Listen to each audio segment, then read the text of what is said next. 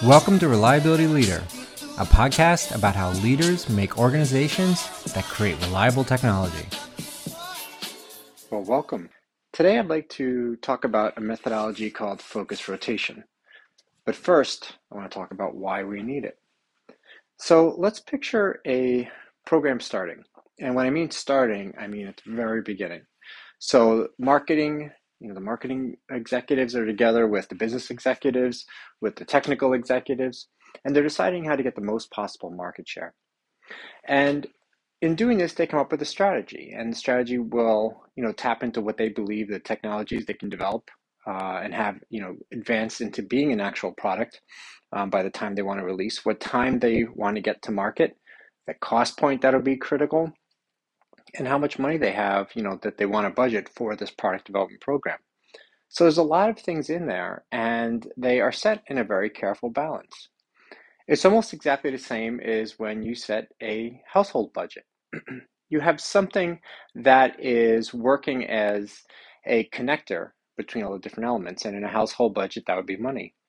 You have a fixed income to the household, and you are going to allocate some to food, some to rent or mortgage, some to vacation, some to entertainment, some to clothing. And even though these are all very different things, you can uh, connect them with that uh, that universal connector. In this case, like I said, is money. So if you, in balancing your budget, find that um, you know your vacation is, is, if you were to do the same vacation you did the year before, that you know. It was it would be an issue. You'd be going over um, what you had for, you know, based on your income.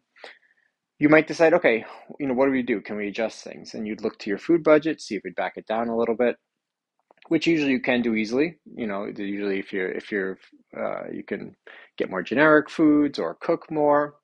Um, but then at some point there's a hard stop there, and you can't, you know, continue to reduce it. And with your vacation, um, if you end up having to reduce it too far, Uh, you know, down, it just ends up being enough for flying out and back, you might as well cancel it.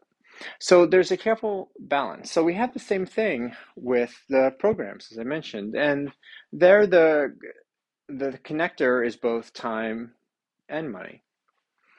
So this careful goal balance is there, and what they do is when the program starts, the leaders then give the goals to the team.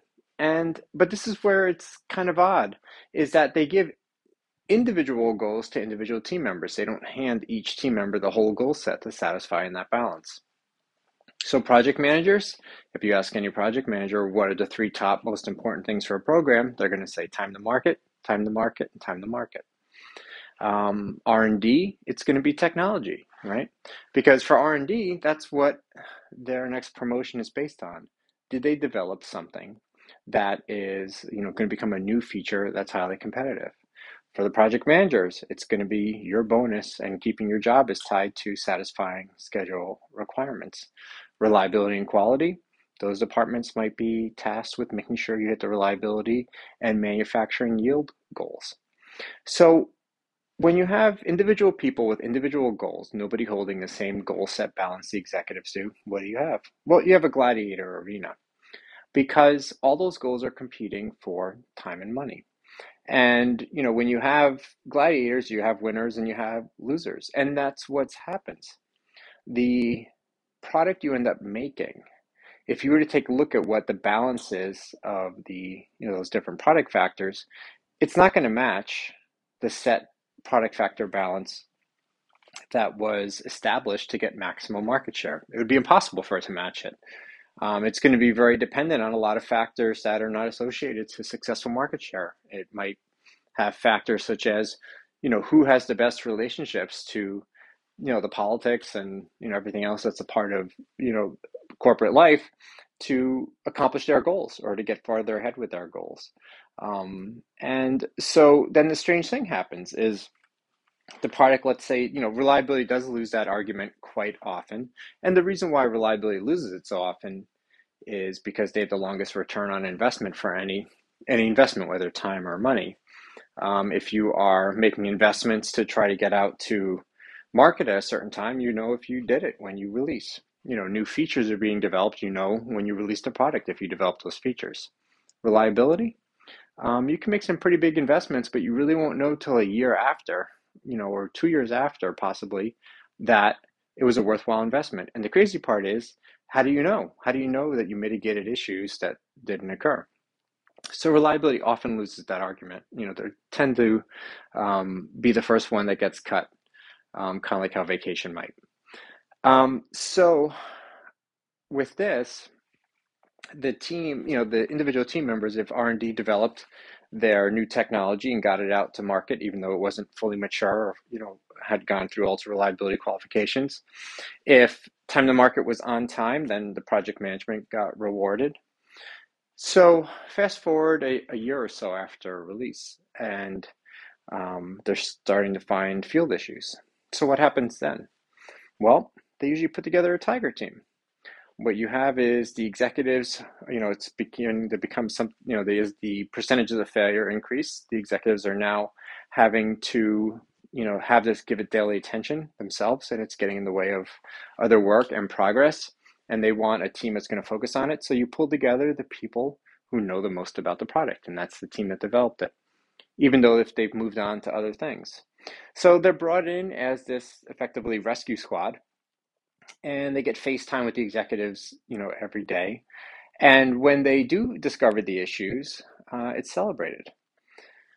So what strangely has happened is the executives have incentivized the team twice to make a poorly reliable product, even though the executives and the company and the shareholders and the customers are all holding, you know, holding the consequence of that um, during and after. But the people who had control and could do something about it never held that same goal factor balance.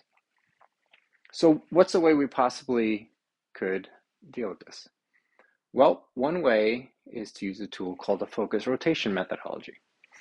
And the focus rotation method, it's very simple in concept and easy to implement, but it does require discipline to stick with it. And the idea is this: you have that carefully crafted product factor balance that was, you know, designed to get and hold the market share that the company wanted to, wants. So what you do is take each one of those individual goals, and they are, that's the focus goal for the week. And what does that mean, focus goal for the week? The focus goal for the week is every role has to show something they're doing that's associated to that goal.